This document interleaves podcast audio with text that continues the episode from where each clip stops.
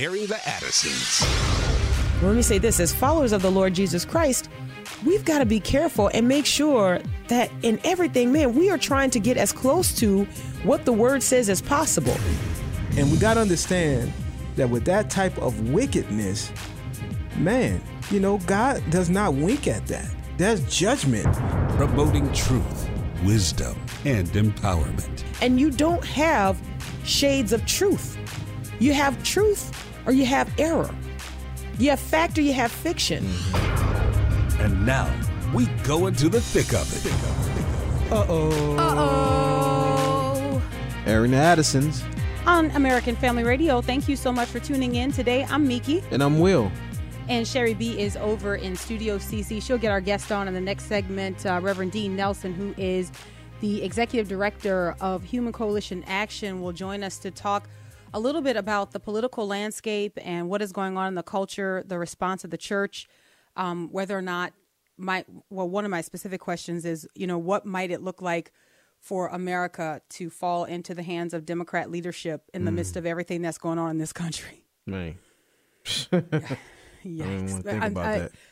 I mean, you know, Yeah. people who love division in a position of leadership just deepening the divide in this country. I mean, just And- to say the least, you know. And look at what's happening around our country in Yes. mainly Democratic run cities and states. And Yikes. Look at look look look what's happening. I mean, Yikes. anyway. And so imagine that um, all across the country, yeah. so to speak. Uh, anyways, uh, so we'll we'll have a sobering conversation about that, um, and and it's always great to catch up with Reverend Dean Nelson and get his take on what's going on.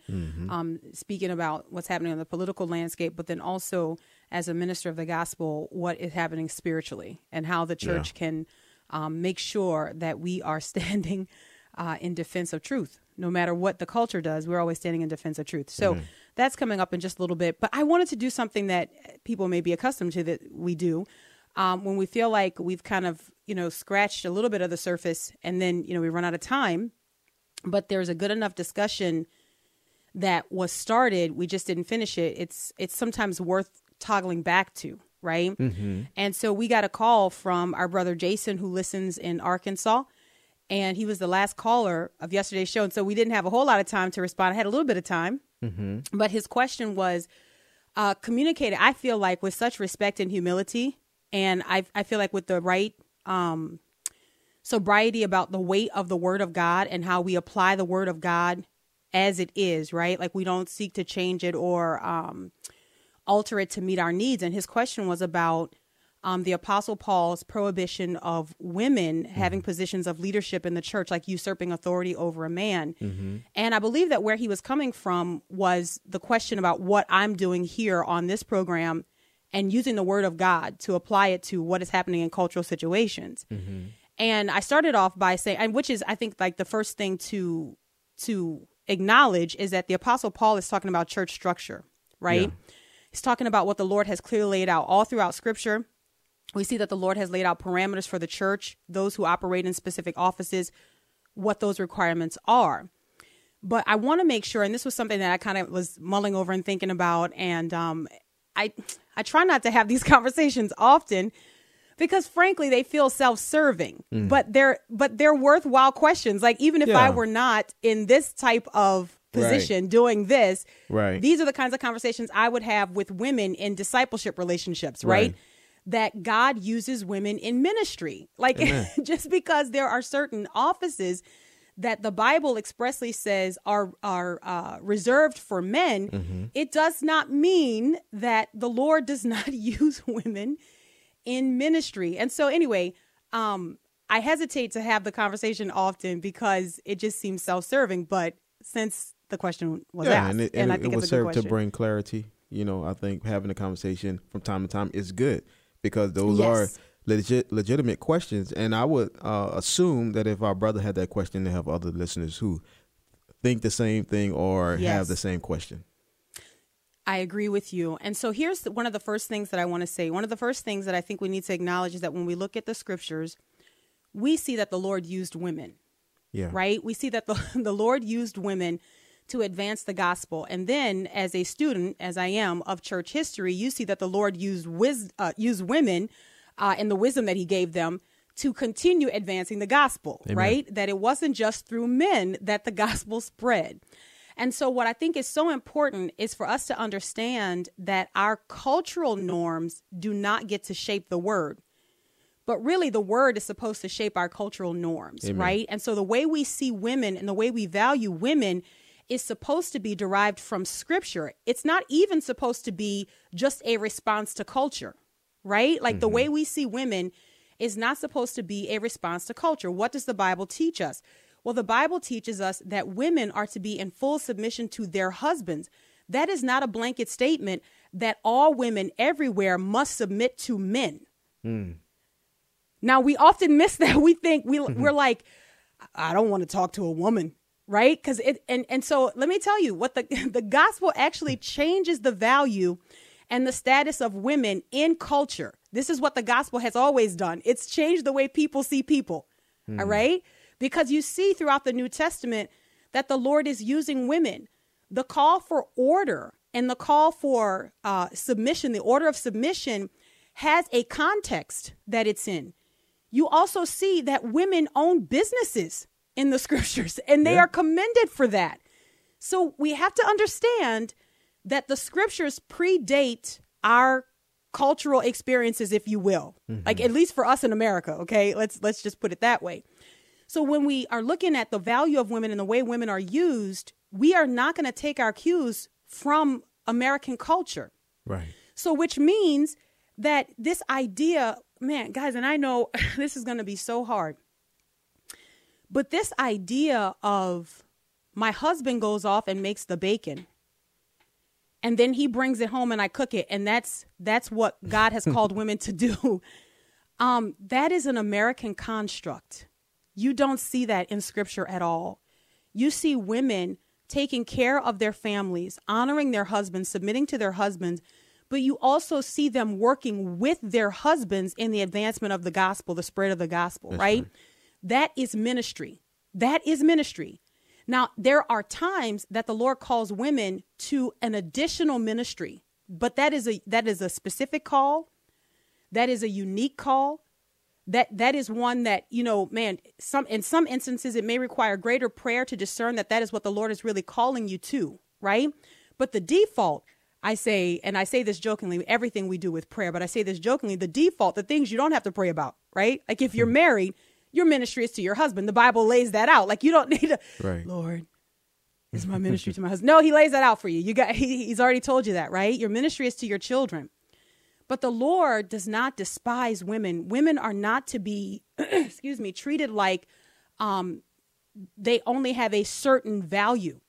Now they have a certain function, and the Bible lays out how they are to function in certain structures, right?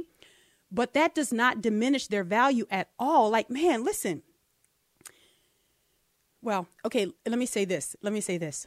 So, when you look at the use of women in scripture, like I, I look at Acts chapter 17, where the Apostle Paul encounters Lydia. And here you have Lydia, this wealthy woman who um, is from Thyatira, right? Where she is, is a seller of purple. And so she has an incredible amount of wealth. The Lord opens her heart to receive the gospel. And here you have something. And guys, remember, the Bible does not just give you extra details just for giving you extra details so that you can read a lot, right? Like all of these things are very important. So the Bible actually lays out that Lydia, who is a seller of purple goods, right? She's a worshiper of God. The Lord opened her heart to pay attention to what the Apostle Paul is saying. So she comes to the knowledge of Christ, okay? And then the Bible says that she and her whole household, right, are baptized. So they all come to faith.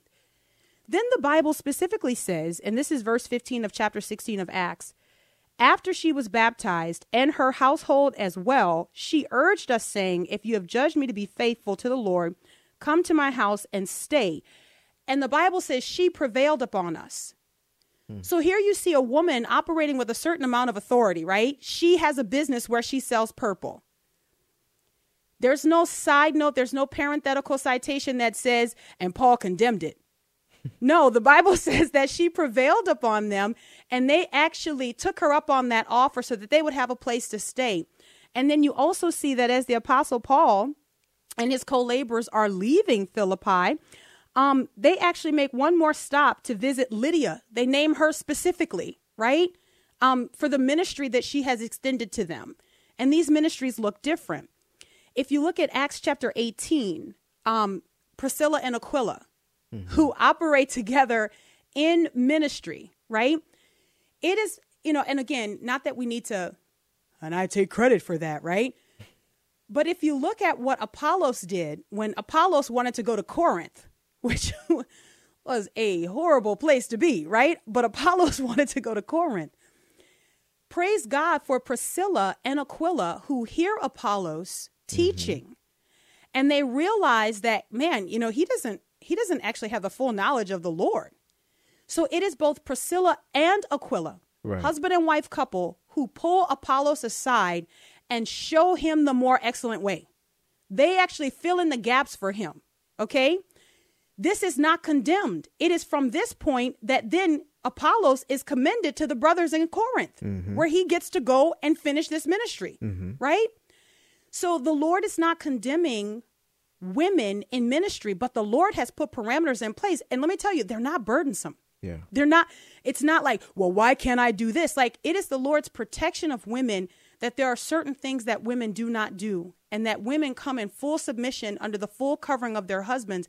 I want to tell you, if a woman is, you know, in a position where she feels like her husband has to make her submit, then she doesn't understand what submission is. Mm. Right? Like if a husband is in a place where he feels like he has to strong arm his wife into submission, then also he doesn't understand what submission is, right. right? Right. Like this this is of our own volition that we say, "Yeah, man, I'm I submit myself to your leadership." That is a choice. And this is glorifying to God. Additionally, if you look at Romans chapter 16, mm-hmm. man, the end of Paul's letter to the Romans, it's Paul filled, has filled like this it was filled with women. And he's commending this women um, he's he's commending these women for their ministry and for what it is that they have done. So at the end of Romans chapter 16, I'll go quickly here because I know we're, we're coming to the end of this segment. But Paul has this long list of like 28 Roman Christians that are mentioned, right? Nine of the 28 Roman Christians that are mentioned are women. Nine of them are women, okay? Now, the amazing thing about that, or what is additionally remarkable, is that Paul describes them as commending them for their ministries. Okay? They're, mm-hmm. They are in ministry. Like, this doesn't make the Apostle Paul uncomfortable. Like, there's no contradiction where he can say, I do not permit a woman to teach or to usurp authority over a man. He's talking about the church structure, what should happen when the church comes together. But at the same time, in Romans chapter 16, if you go up a little bit earlier, because that's near the end of chapter 16, at the same time, in Romans chapter 16, verses mm-hmm. 1 and 2, mm-hmm. you see him commending Phoebe. Yep. Right? Phoebe is coming from Cenchrea, and she is a servant of the church. And the Apostle Paul says, a servant of the church and of myself as well. Hmm. and he's like, she's coming to you. Receive her. Please give her everything she needs to do what she's doing. So, what is she doing that makes her stand out? Because if it's well, you know, I mean, she's baking bread. And no knock, please understand what I'm saying, but I want right, us to make sure right. that we have the right perspective. right. If she's baking bread, then he might, you know, need to list a lot of other people in his, like, commend everybody. there is obviously something different that these women are doing. When you look at Romans chapter 16, Prisca, Junia, Mary, Tryphena, Tryphosa, Persis, right? There is something different that they are doing and the Apostle Paul calls it ministry. So when I say that we look at what is happening in the culture and filter that through a biblical worldview, we will not do that by just guessing at what we think the Bible says. Mm-hmm. We will actually go to it. Remember, you do not want weak willed women in the church. That's These right. are the ones that That's are right. overrun and overtaken. Amen. Yeah. And fall into sin and depravity. That's not how God sees women. Oh, I don't know. Let me let me ask my husband. I can't know if this No, we are to read the word too. We are to give a defense for the faith too. The Bible offers parameters for how that operates in the church. We'll grab the break and we'll be right back.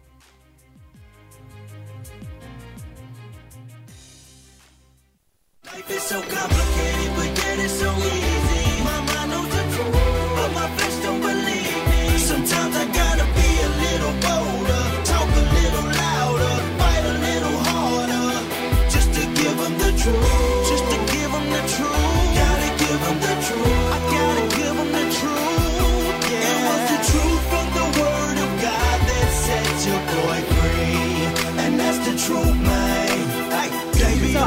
say this, just as we're all getting comfortable and we're friends now and talking, you know, just right.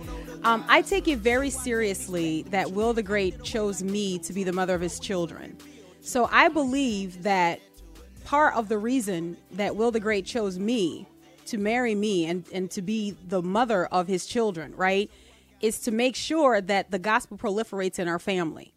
So I'm serious about that. Like that is that is not something that I'm like, oh, I don't know. I mean, I mean, you know, it's not just the goosebumps, right? Right, like right. it is yes, there is there is that. Right. But it is also I I take it as a high compliment. Like we were talking the other day and I was telling you about something I was anxious about and uh you were like, "Oh man, you know, I, I think so highly of you. I, I wouldn't even think that that would be something that would make you anxious, you know. And I'm like, man, that's that's a compliment. But at the same time, it's like, well, no, no, that makes me anxious, you know. And so, I I I believe that there are certain people that are carved out to do different things, right? right. Um, my introduction, and this is just like, hey, friends, we're shaking hands here. My introduction um to radio was at Will's direction. it wasn't something I wanted to do. I was like, what, you know. But it was Will the Great who said, Miki, I think that um, God has gifted you in the area of communication in this way. I think this is something that you need to explore. And, and the rest, as they say, is history. And that was 13 years ago. And so when we worked together like this, and we started working together in radio about six and a half, almost seven years ago. Yeah. But before that, I just did radio by myself. Right. Um, and no one made assumptions about like my husband when they just heard me. I think it's because we're here and it's this dynamic. Yeah. You know what I mean? That they're Yeah. like, and let me say something too. I don't think anyone would be uncomfortable if all I did was talk about politics. You would, Mm, you would, you would, you would totally be fine with that. But like, because we're talking about the spiritual implications of what's happening in the culture, what's happening in family, people are like, well, I don't know if that's okay. I, I look, I could not stand myself if I were more well versed in politics than I am the things of eternity. I wouldn't I wouldn't be able to stand me. Like I I'm gonna I'm gonna learn all I can learn and absorb all I can absorb about what is most important to me. Mm-hmm. And it is the things of God. These are the things that have captured me. And so understand that I and not that this makes me special, right? This is what e- we're each supposed to do. I agree with the scriptures. Mm. That doesn't make me special. Mm-hmm. that's that's like what do- what do you say? Well, we supposed to do that, Right. right? that's what we supposed to do. We're supposed Yeah. to ag- agree with the scriptures. That's not you don't get a, sc- a gold star for that. Right. Um, at the same time, it's important to me that people understand what it is that we're doing here. This hour that of your day, which remember is also one hour of ours that you see or hear. That's true. there is way more hours in our Oh, days man. and life than this, right? Um, this is one aspect of what we feel the Lord has called us to do, and so I think it, it's important for people to understand. Um, we don't think of this as church. No, and I think you know what I that's, mean? Like, a, and that's a I- I hope very that people important wouldn't. distinction. You know, um, because maybe I don't know how people may see it. They may see it like, man, I feel like I've gone to church. You know, when I've listened to your show. That's but we don't see this. We we take uh, the the local assembly that we Yeah. attend. We put that's high priority. You know, Yep. we and we believe that everyone listening should have a local assembly that you attend. You Right. know, um, and so I think that distinction uh, makes a world of difference when you see this as this is a ministry opportunity. We see this as a, a means of discipleship in the mission, you know, and and radio. And so Yeah. it, it's it's not the same of as being you know the structure of the of the house of God. And so I think you know we have to understand that. And so, what you're not going to see, and I just will tell people this because I really want people to make an informed decision about what type of programming they feel they can consume, right? And I don't ever want people yeah. to feel um, disappointed or like, oh my goodness, I can't believe. So, what you're not going to see, like, if if there is a caller or if we have a guest on, I, I just want to tell you guys, and he is a man, and I disagree with him or I believe that, you know, what he has said about the Bible is not supported in scripture, I'm going to tell him that without mincing words. And if you feel like, well, I can't believe a woman would talk to a man like that, this might not be the show for you. The Bible does not um the, the Bible does not encourage weak, ignorant women. okay, right? That's and right. the Bible calls for submission of women to their husbands. So just because someone is a man does not mean I'm supposed to receive everything that he says and say, "Oh, yes, sir, that's great." um, I don't I don't see that in the Bible. You know, I I don't I don't you know, um that's not in the scriptures, right? All right. I think we've I think we've covered all of that. Yeah. There may be a time that we go back And- to this. It will just be triggered by the next caller. I'm saying, and, and if people have questions, you know, we do have a time that we open up the phone lines and you can ask your question. You know, um, but yeah, I think you've covered it. And I, I think it was clear, and I think it was a question that was needed. Um, And I love the the heart in which it was asked. I, I wasn't Yeah, offended at all. You know, No, and- neither was I. So I, so I thank uh, the brother for as- asking that question. I do too. I appreciated the uh, humility, the gentleness, the care, uh, both for us and the Word of God. Amen. And so I thought that was wonderful. So thank you, Brother Jason, for um, prompting the question and giving us the opportunity to explore this. We don't explore this on a regular basis publicly unless it's provoked. That's Uh, right. But thank you so much for the question. All right, let's move on. Let's let's talk. Let's take a look at the political landscape because this is happening in real time. Yeah. And uh, the consequences are real, whatever they are. Right, the consequences are real. Uh, joining us right now to talk a little bit about what's happening on the political landscape, uh, looking back at the Democrat National Convention, um, and then also looking forward to what could happen in this country if believers are not vigilant and not prayerful. Um, and then also, I'm, we're going to ask some questions about what's happening, just culturally speaking. You know, how how can the church continue to be vigilant? Uh, Reverend Dean Nelson is the executive director of Human Coalition Action, and he joins us day, today to shed some uh, light and give some insight on what is going on with the Democrat Party, and maybe and you know it may be one of those things where people are like, you know, I don't understand why at this point no one understands what's going on with the Democrat Party, but you know, some people might be surprised to know that there are still people who think you know, maybe in a 20 years ago type mindset of the Democrat Party. Yeah. They think, Yep. and, and so we need to pull the curtain back on that. Uh, Reverend Nelson, thank you so much for joining us today. We appreciate it. It's so glad. I am so glad to be back with you guys. Thank you so much for having me. Uh, two of my most favorite people. I appreciate always coming on your show. Man, you. know, Reverend Dean Nelson, you have been very active, and, and I know, I know, um, you know, we I, I didn't really plan to start here, but you've been hitting the streets like literally, like you've been, you know, you've been out there, and um, I I've not really known you to like get in people's faces, Reverend Nelson, like, but. There's there's some things that are happening in my our country Lord. that kind of, Man, we we saw the video. man we, we well come on just say it the way you'd say it Will we we seen seen your vid- video we seen your video. and uh, wow with you know dude with a mask. I don't know who that was. I just I just want to say kudos. You know, these these are the types of people that I'm like, man, I'm glad that we're all on the same side. Like that's yes, like we, you know, we're not going to back down. Uh, maybe we can touch on that just a little bit. But last week, the Democrats had their uh, national convention, and um, it is now official. Joe Biden is their nominee for uh, president, and Kamala Harris is the vice president nominee, a vice presidential nominee. Um, is it is it fair to describe Kamala Harris um, as sort of like a walking contradiction? I mean, I, I would think that you would describe her as like the most ardent pro-abortion candidate to ever run for president or vice president um, in human history. Correct? That is absolutely correct. Um, this two, this pair really represents the most pro-abortion tag team that our country has ever seen. And what is so interesting to me is I listened to her remarks last week hmm. three times. You will not hear the word abortion. You did not hear the word Planned Parenthood. The closest that she came was a small phrase that mentioned reproductive health. Hmm. hmm. What is that? Hmm. So we have a clear case where you have the most pro-abortion group now messaging in a way it wouldn't let you know that that's who they are at all. Right. Right. man and it's it's a direct opposite of what i see uh i've heard about and, and seen some clips at the um the republican uh convention where they had Right. Ab- abby johnson That's right. you That's know right. they gave her a spot on to speak you know you That's right, you that's wouldn't right. see that you know and so that's that's in direct opposition to what they did at the we DNC. see happening on the other side. Yeah.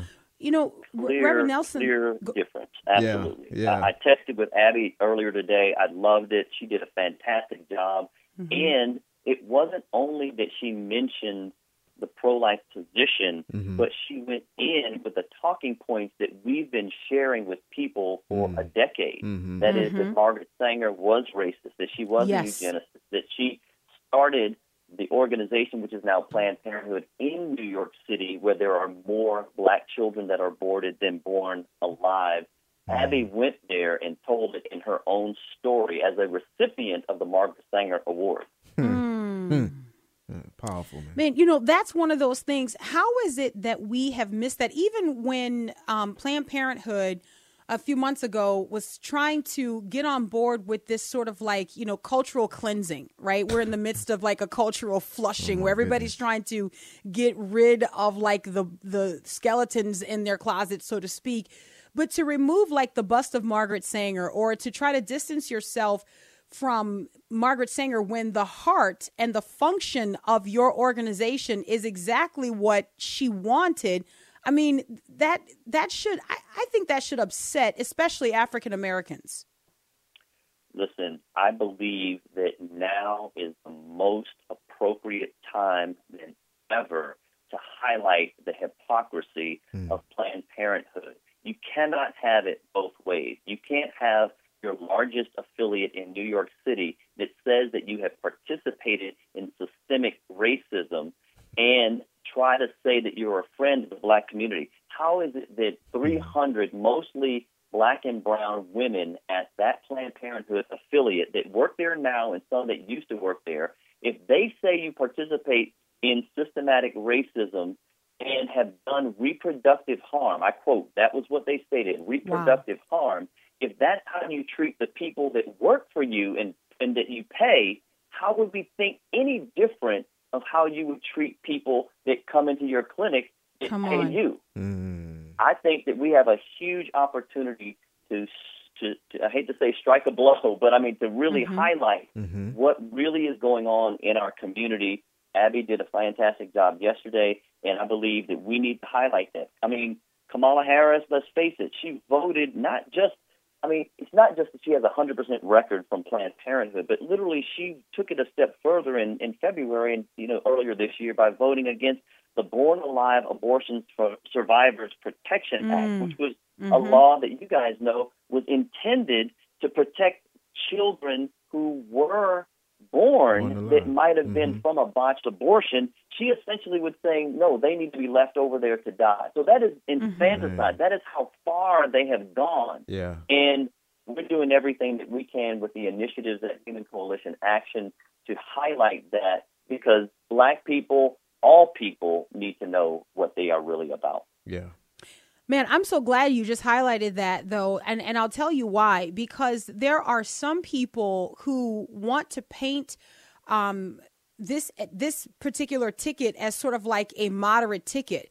And and I think that that is such a subjective, you know, position. Meaning, I guess if you look at people who are like burning down neighborhoods and things like that, then yeah, they're not that.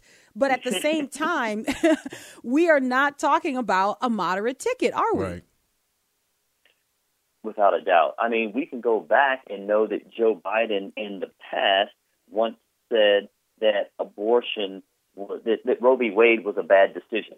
He was a part of the time period when Democrats at least talked about safe and rare, along with being legal, but they're way past that. And he mm-hmm. can't escape that he now even believes that we should do away with the Hyde Amendment because I believe the pro abortion um, lobby has the Democrats on lockdown. And we need to make known to the three out of 10 Democrats that say that they disagree with their party on this issue. You know, we've worked extensively with uh, the Church of God in Christ and other black Yes. denominations where now they just at the end of last year um, passed unanimously a very strong pro life resolution. I think that the more that we take the opportunity through what you guys are doing by giving us this platform to talk to black Americans about where the Democrat Party is trying to take us, I'm believing that it's going to give pause. Last year, I did speak uh, for Democrats for Life National Convention. Hmm. We're working with them as much as we can because this, for us, isn't really first a political issue. Mm-hmm. This is a mm-hmm. moral issue. This is a Yeah. That's human right. rights issue. That's right. And I, for one, want to be on the right side of history with God when it comes down to this issue in the great day. Hmm.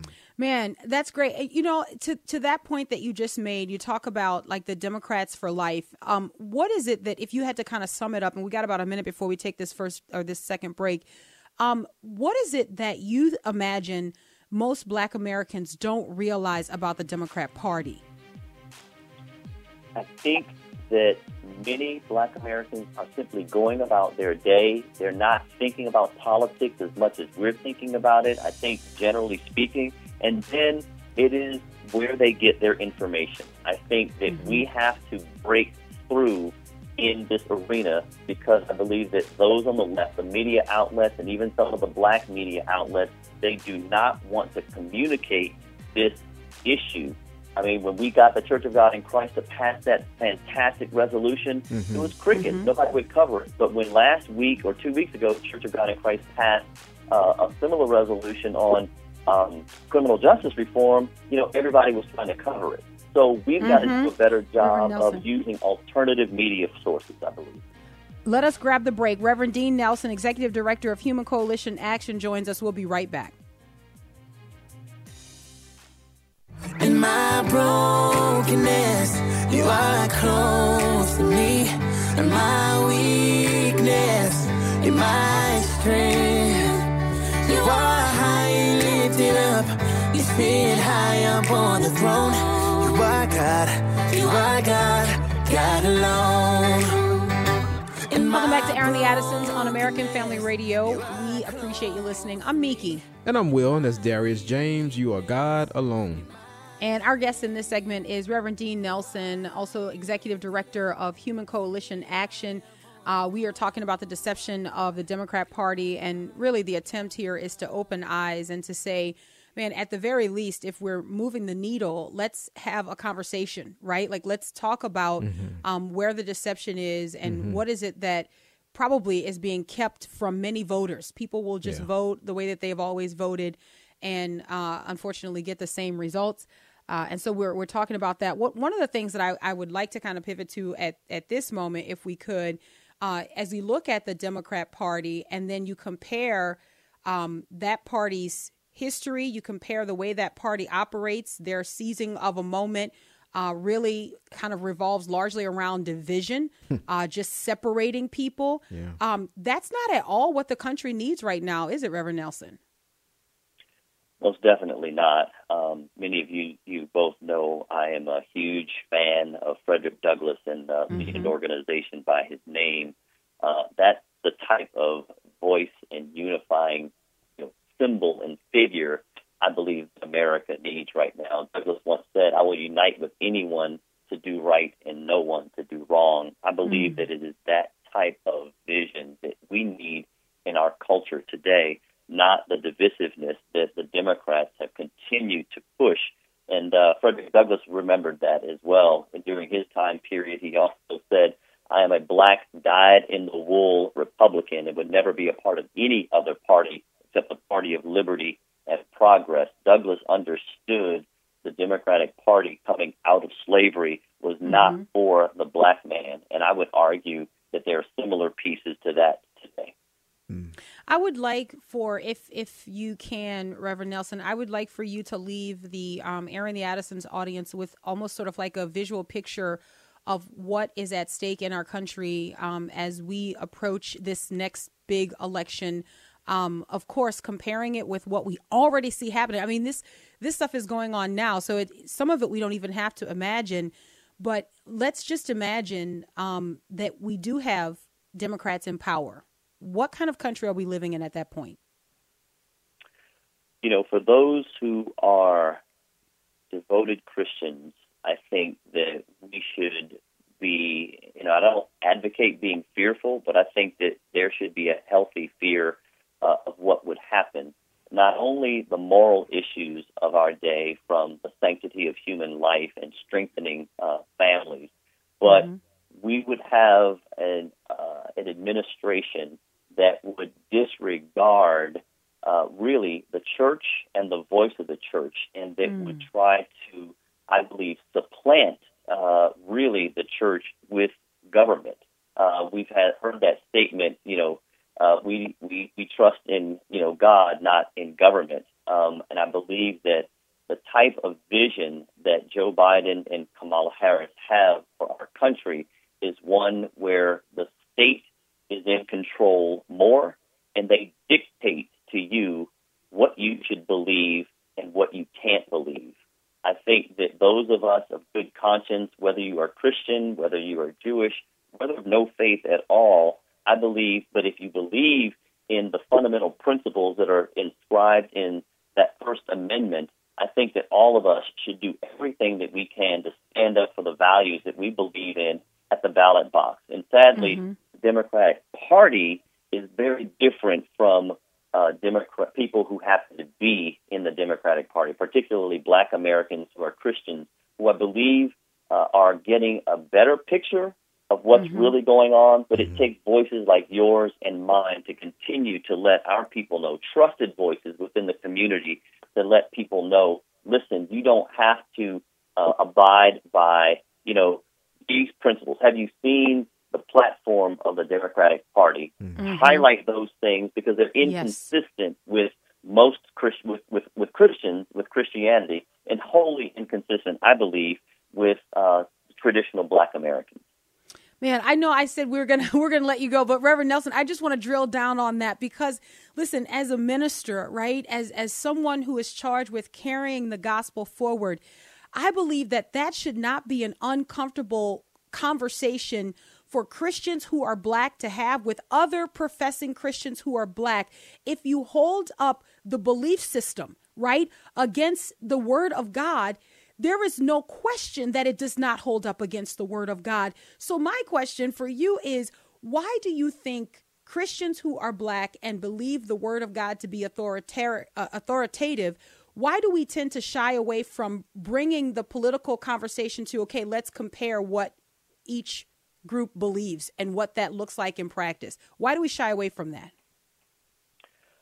You know, I know that a lot of folks, ordinary folks, just you know, they want to live their lives. They want to you know, go to work. You know, have a, a a nice house. You know, mm-hmm. two and a half mm-hmm. kids and a dog. You know, I mean, but in reality, we're past that point. I'm mm-hmm. thinking about Martin Luther King Jr. when he wrote that letter from a Birmingham jail. He recognized that there was a there was an urgent moment that he had to challenge the church, and I believe that those of us who have ears to hear have to embrace that challenge, mm-hmm. winsomely, lovingly, but very clearly articulating a message of righteousness and justice. And I believe that when we commit ourselves to doing that, God will demonstrate that He is on our side and that people will begin to respond in a favorable way to stand up for things like the sanctity of human life, to stand up for mm. things like uh, educational opportunity and choice for all of our people, to stand up for things like strengthening the black family and the, the you know the family unit, as opposed to just allowing politicians to deceptively come in and run roughshod over our communities. And I want to say, I work and identify with some uh, Democrat leaders who are willing to take a stand, uh, like Katrina Jackson, who's there in Louisiana. There are Yeah. there are others. I want to be able to get behind them. Mack Jackson, who is a Democrat legislator and a pastor in the uh, the legislature in Georgia. I've I've identified some of these people. They love God. they say, listen, I started out as a Democrat, Mm-hmm. and if I switch parties, I'm likely to lose, but I'm willing to stand up to my party for the values that I believe. Wow. Those are the type of examples that we need to work with and to give them a mic, just like Vernon John, uh, John uh, Jones just the other night Yeah. uh, at the at the Republican National Convention. Yeah. Excellent. Uh, Excellent. Reverend Nelson, I have one other question from a listener who was asking about the Human Coalition's position on whether, uh, if abortion is made a, a crime or not. She's asking, should those who get it be charged with, with murder, not retroactive, but like, what's the position of of, uh, of that as far as abortion being a crime? That's a great question. So, you know, Human Coalition is in the service industry, so we are always serving women. So we have never supported, say, at least for women who um, would participate with an abortion to be criminalized. Um, our emphasis has always been how we can serve women, how we can help them to make healthy choices.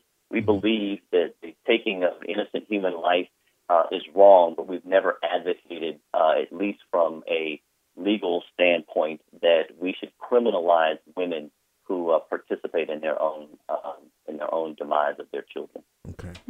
Yeah, you know, I think one of and and to the point here, I think one of the things that the church is is really failing on is the ministry that is necessary so that we're not like we have to like I Yeah. hate to say it this way, but, but can we stop up the supply chain to Planned Parenthood? Like how do we encourage women so that women are not in positions where it ever enters their mind that their only recourse is that this pregnancy has to be terminated. Yeah. Yeah. No, That's agree with exactly right. And we engage with over 100,000 women, mostly black and Latino women, uh, every year, uh, giving them hope and healing to make that healthy decision for themselves and for their preborn children. Very good. Reverend Dean Nelson, Executive Director of Human Coalition Action, uh, hitting the pavement on the ground, putting in the work.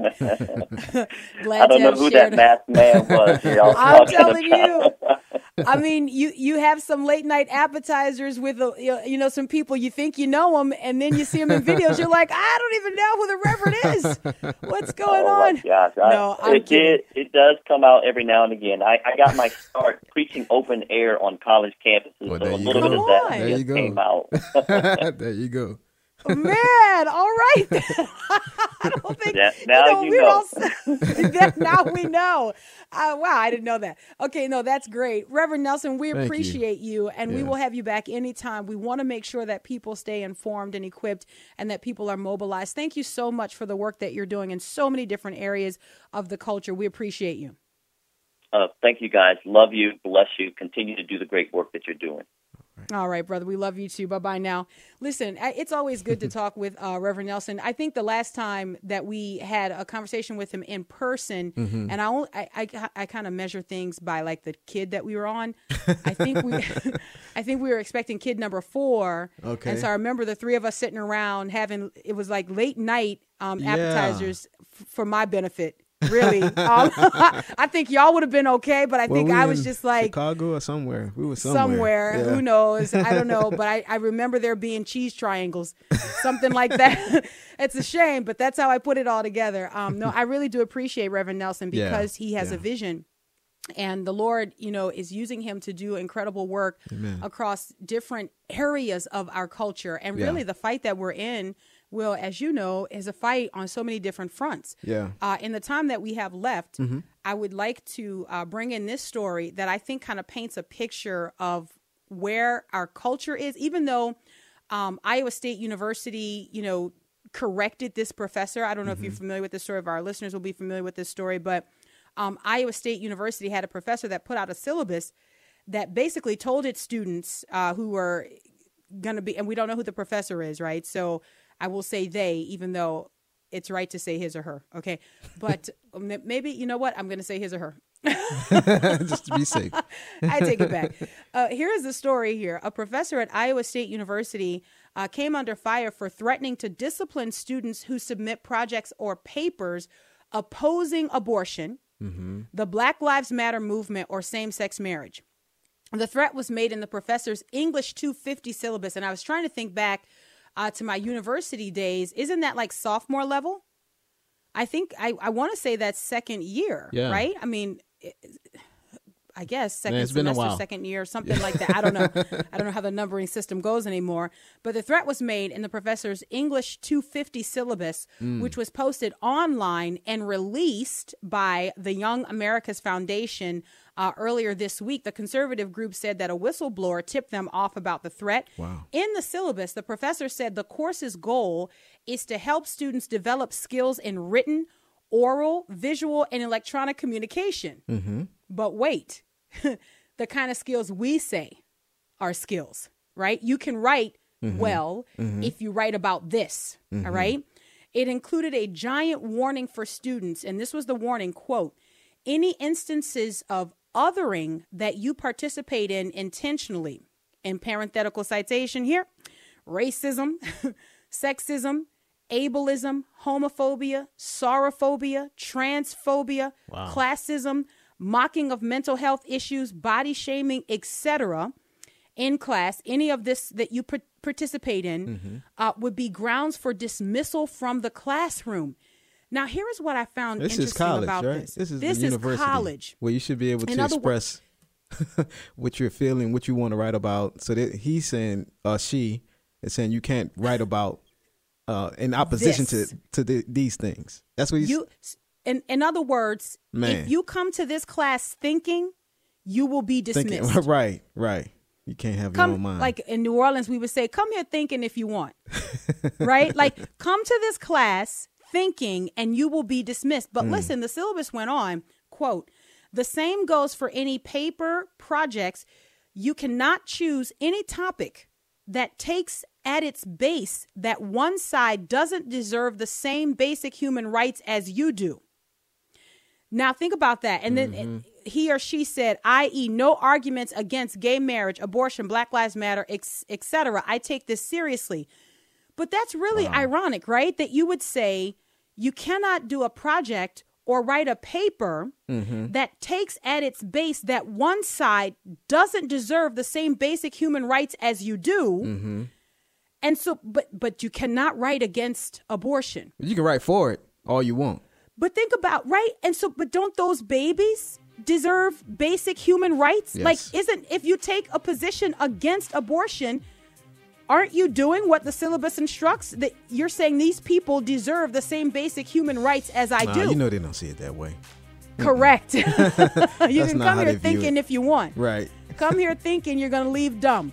You can you can walk over here, you're limping back. Come here thinking you're gonna leave dumb. Yeah, but let me tell you, even though Iowa Iowa State University um, corrected this professor and they had to change the syllabus, I think it's clear that this is the heart that is pervasive aco- Yes. across college campuses Yep. all across this country. Yep.